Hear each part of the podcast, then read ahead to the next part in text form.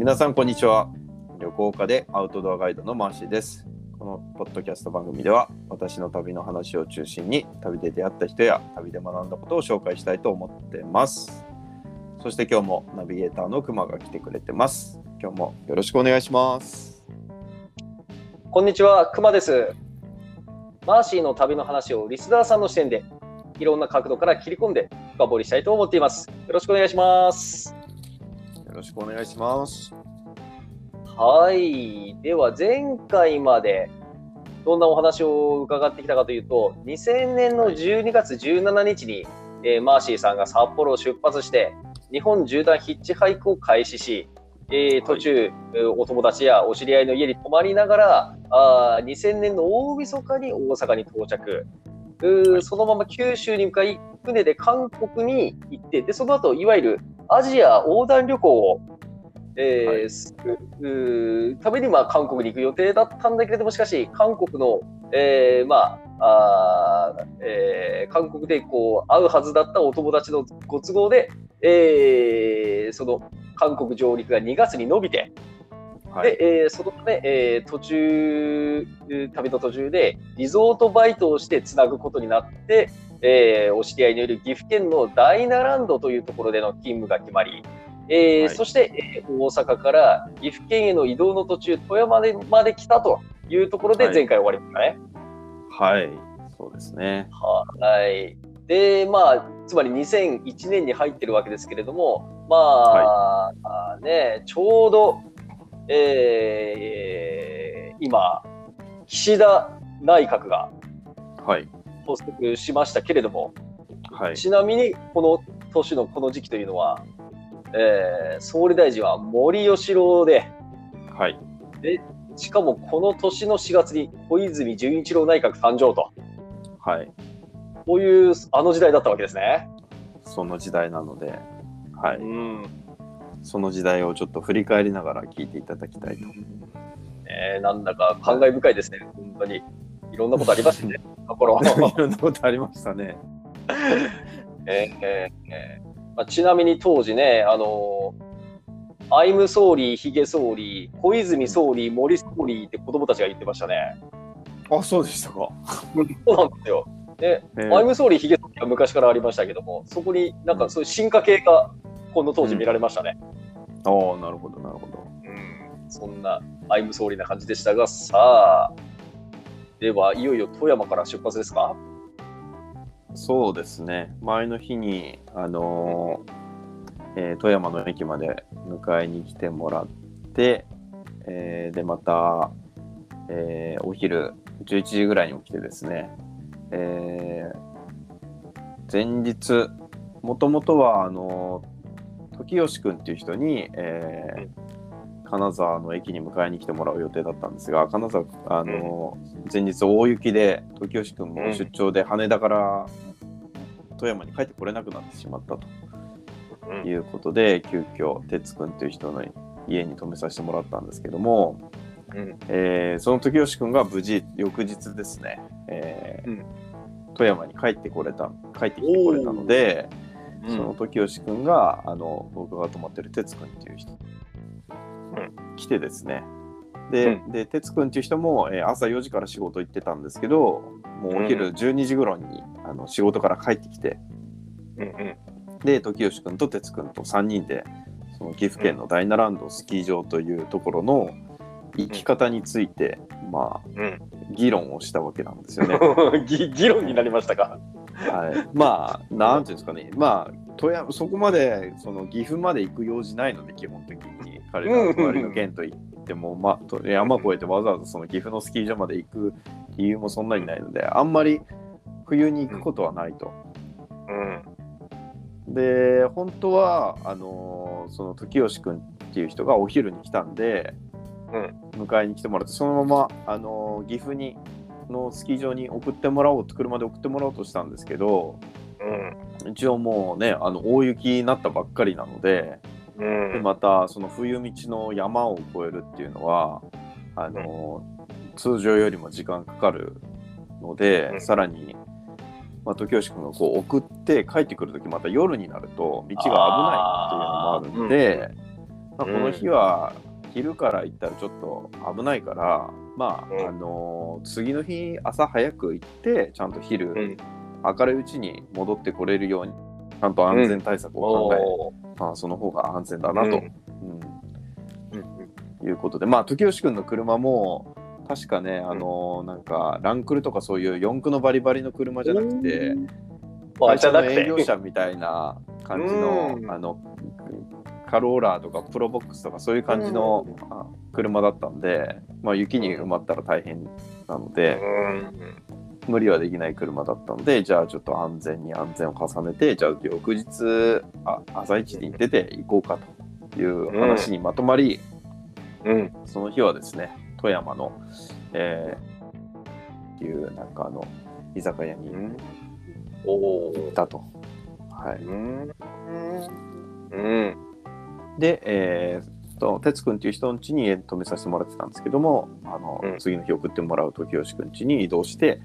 うん、えー、泊めさせてもらって、で翌日ごじはんに起きてろくじに出発と、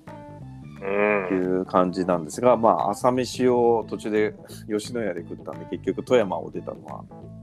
朝しちじと、うんうんうん、で、えー、高速でいちじかん乗って、うん、また一下道でいちじかんはん、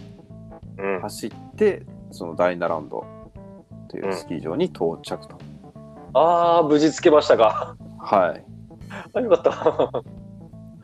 もうしかも意外に早い感じで午前中につけた感じですね。じゃあ、うん、そうですね。この日は途中ちょっと天気は朝方天気は悪かったんです。うん。お、あの途中岐阜県に向かう方入ってからだんだん天気良くなってきたんで、うん、まあ、割といいスピードで行けたかなっていう感じで。いやー、じゃあ時吉さん、哲さんの判断やっぱ正しかったんですね。うん。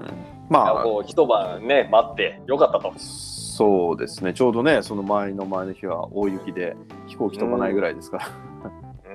うん、やっぱりその北陸というか日本海側というか、やっぱりそういう雪国の人々のこう勘がさえましたね、ここは。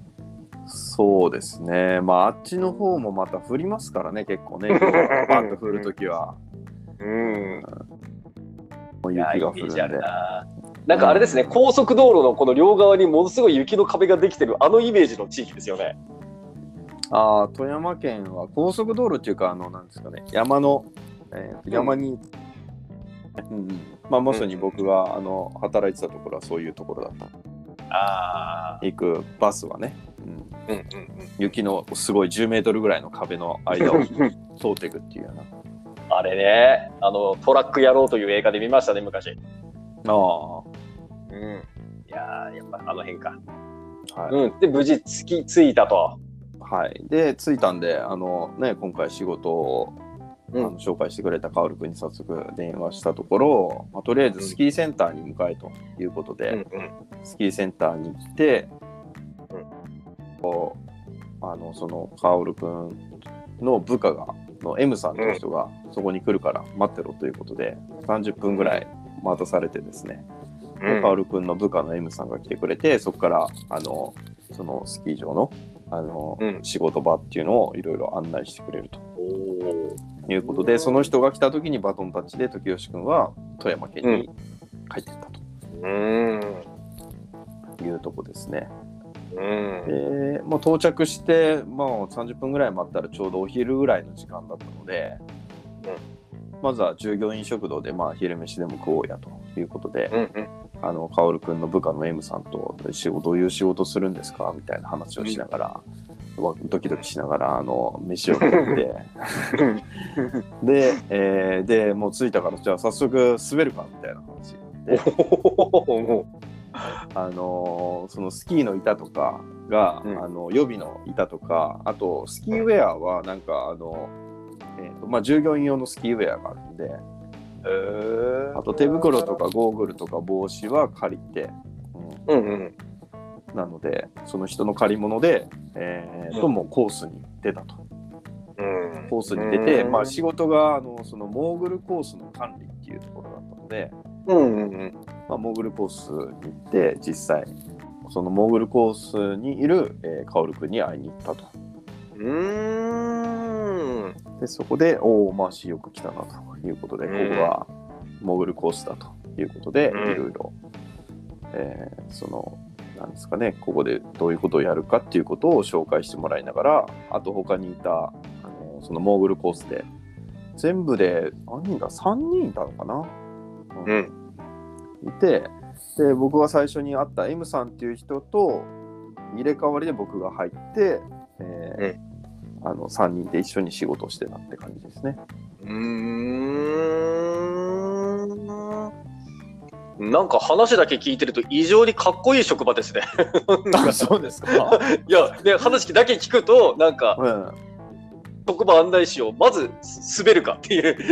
滑ることでそのまずこういう仕事場なんだってことを確認し、そしてそのコースの中で、うん、ね、その、えー、カオルさんに、うん、そ, そういうふうにして会う会って再会するみたいな、なんかね、あ、現場で会うみたいな。あ、そうそう、なんかこう浮かんでくる絵は異常にかっこいい職場だなって思いますけどね。あ、まあ、確かにね、みんなスキー滑るし、でモーグル、うん、そのところで働いてた人たちはモーグルが上手くなりたいけど、まあ、そこまで上手くないから、うん、まあ、そこのカオルさんの元で仕事をしながらカオルさんにスキーモーグルを教えてもらいたいということで、はで、まあ、あのー、僕はそこはアドバンテージがあるんですよ。ずっとモーグルを北海道でやってきたという、うん、あのー、全日本にも出たことがあるんで。あ、そっか、だからあの そ, のそこにいる人々から見たら北海道から強豪が今日やってくるみたいな、うん、そういうそうそうそうそうとんでもねえうまいやつがやってくるぞみたいな感じなんか、うん、そうなんです、うん、だから結構あのその職場での地位はすごい優遇され、新人の割に実力はあるからおおみたいな、おー、で、まあ、あのそのモーグルコースの整備とか管理とかももちろん選手の時に、うん、あのやったりしてたんで、うん、あの言えばあれやれって言ったらすぐ割とできちゃうみたいな感じで、うん、話が早いとゼロから教えなくてもいいんで、うん、ああ、そうかそうか、まあ、まさに芸は身を助ける、はい、で、ね、そこで一回もう滑っちゃえば、うん、おおすげえみたいな感じでご尊敬のままとして優遇されるといや、いいですねそれは。えー、そうそうそう、でか、まあ、カオル君も、うん、おマジ久々になかなかいい滑りするじゃないかみたいな、おかっこいいその会話で実際その時すごいいい滑りしたんですよ僕は。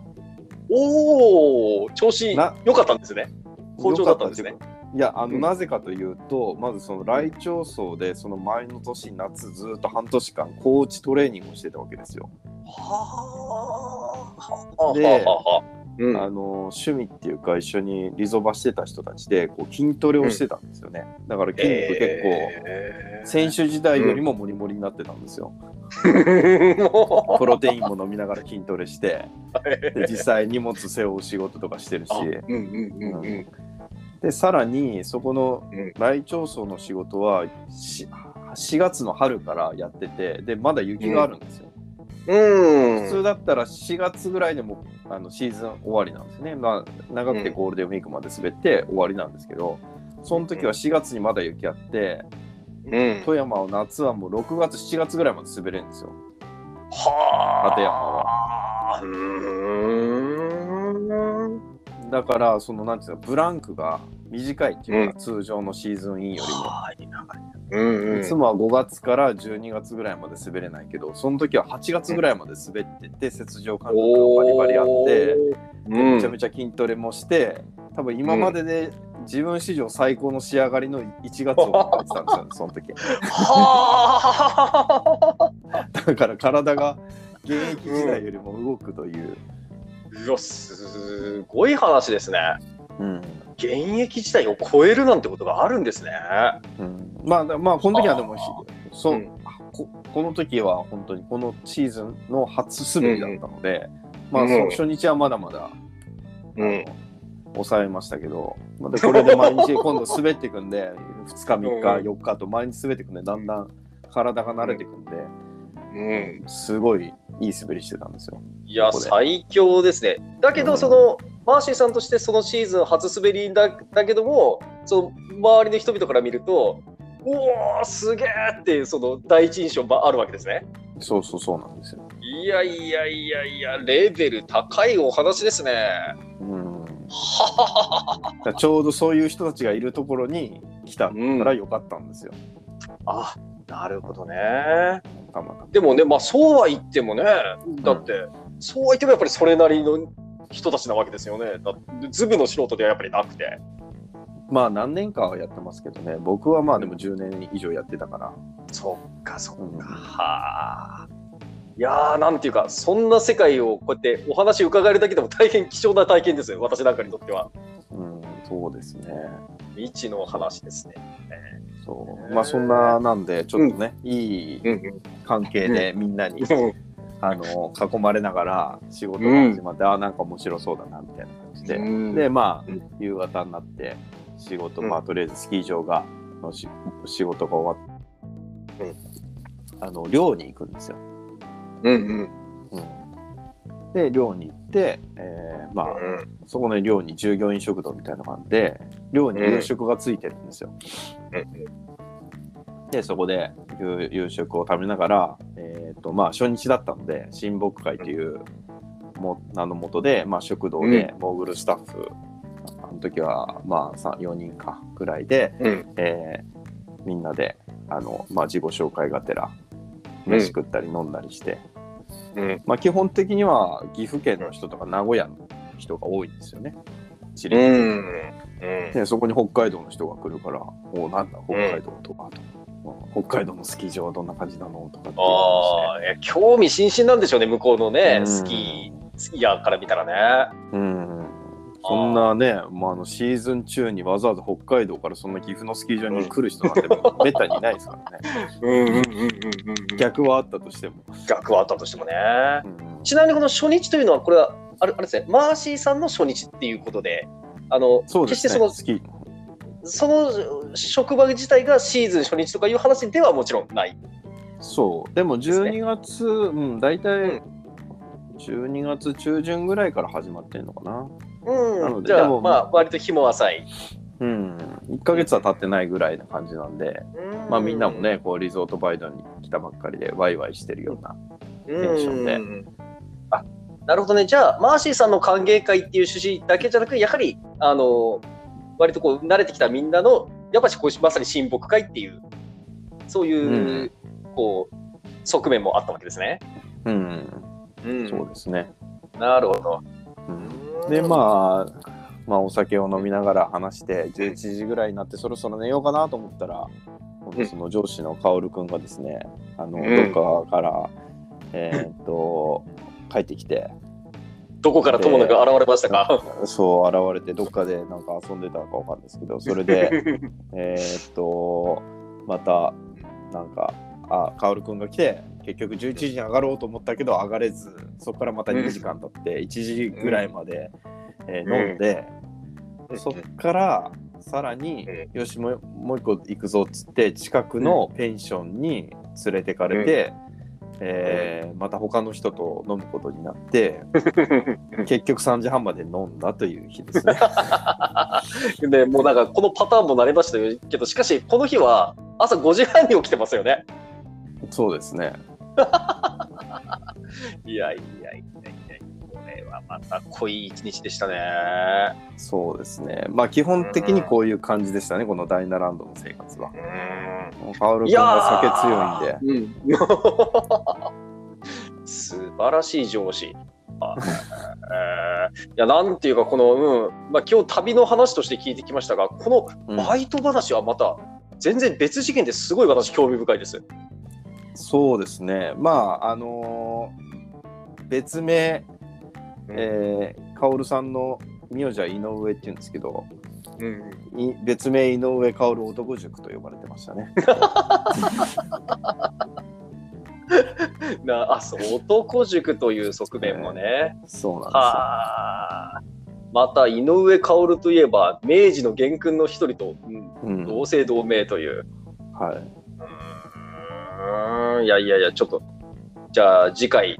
この井上薫男塾続編を聞けますね。はいはい楽しみです。えー、じゃあ次回またよろしくお願いします。はい、よろしくお願いします。はい、ありがとうございました。はい、この番組は九九から美跡まで学助会札幌丸山本部、観光の力で地域を元気にするホワイトツリーの提供でお送りしました。次回をお楽しみに。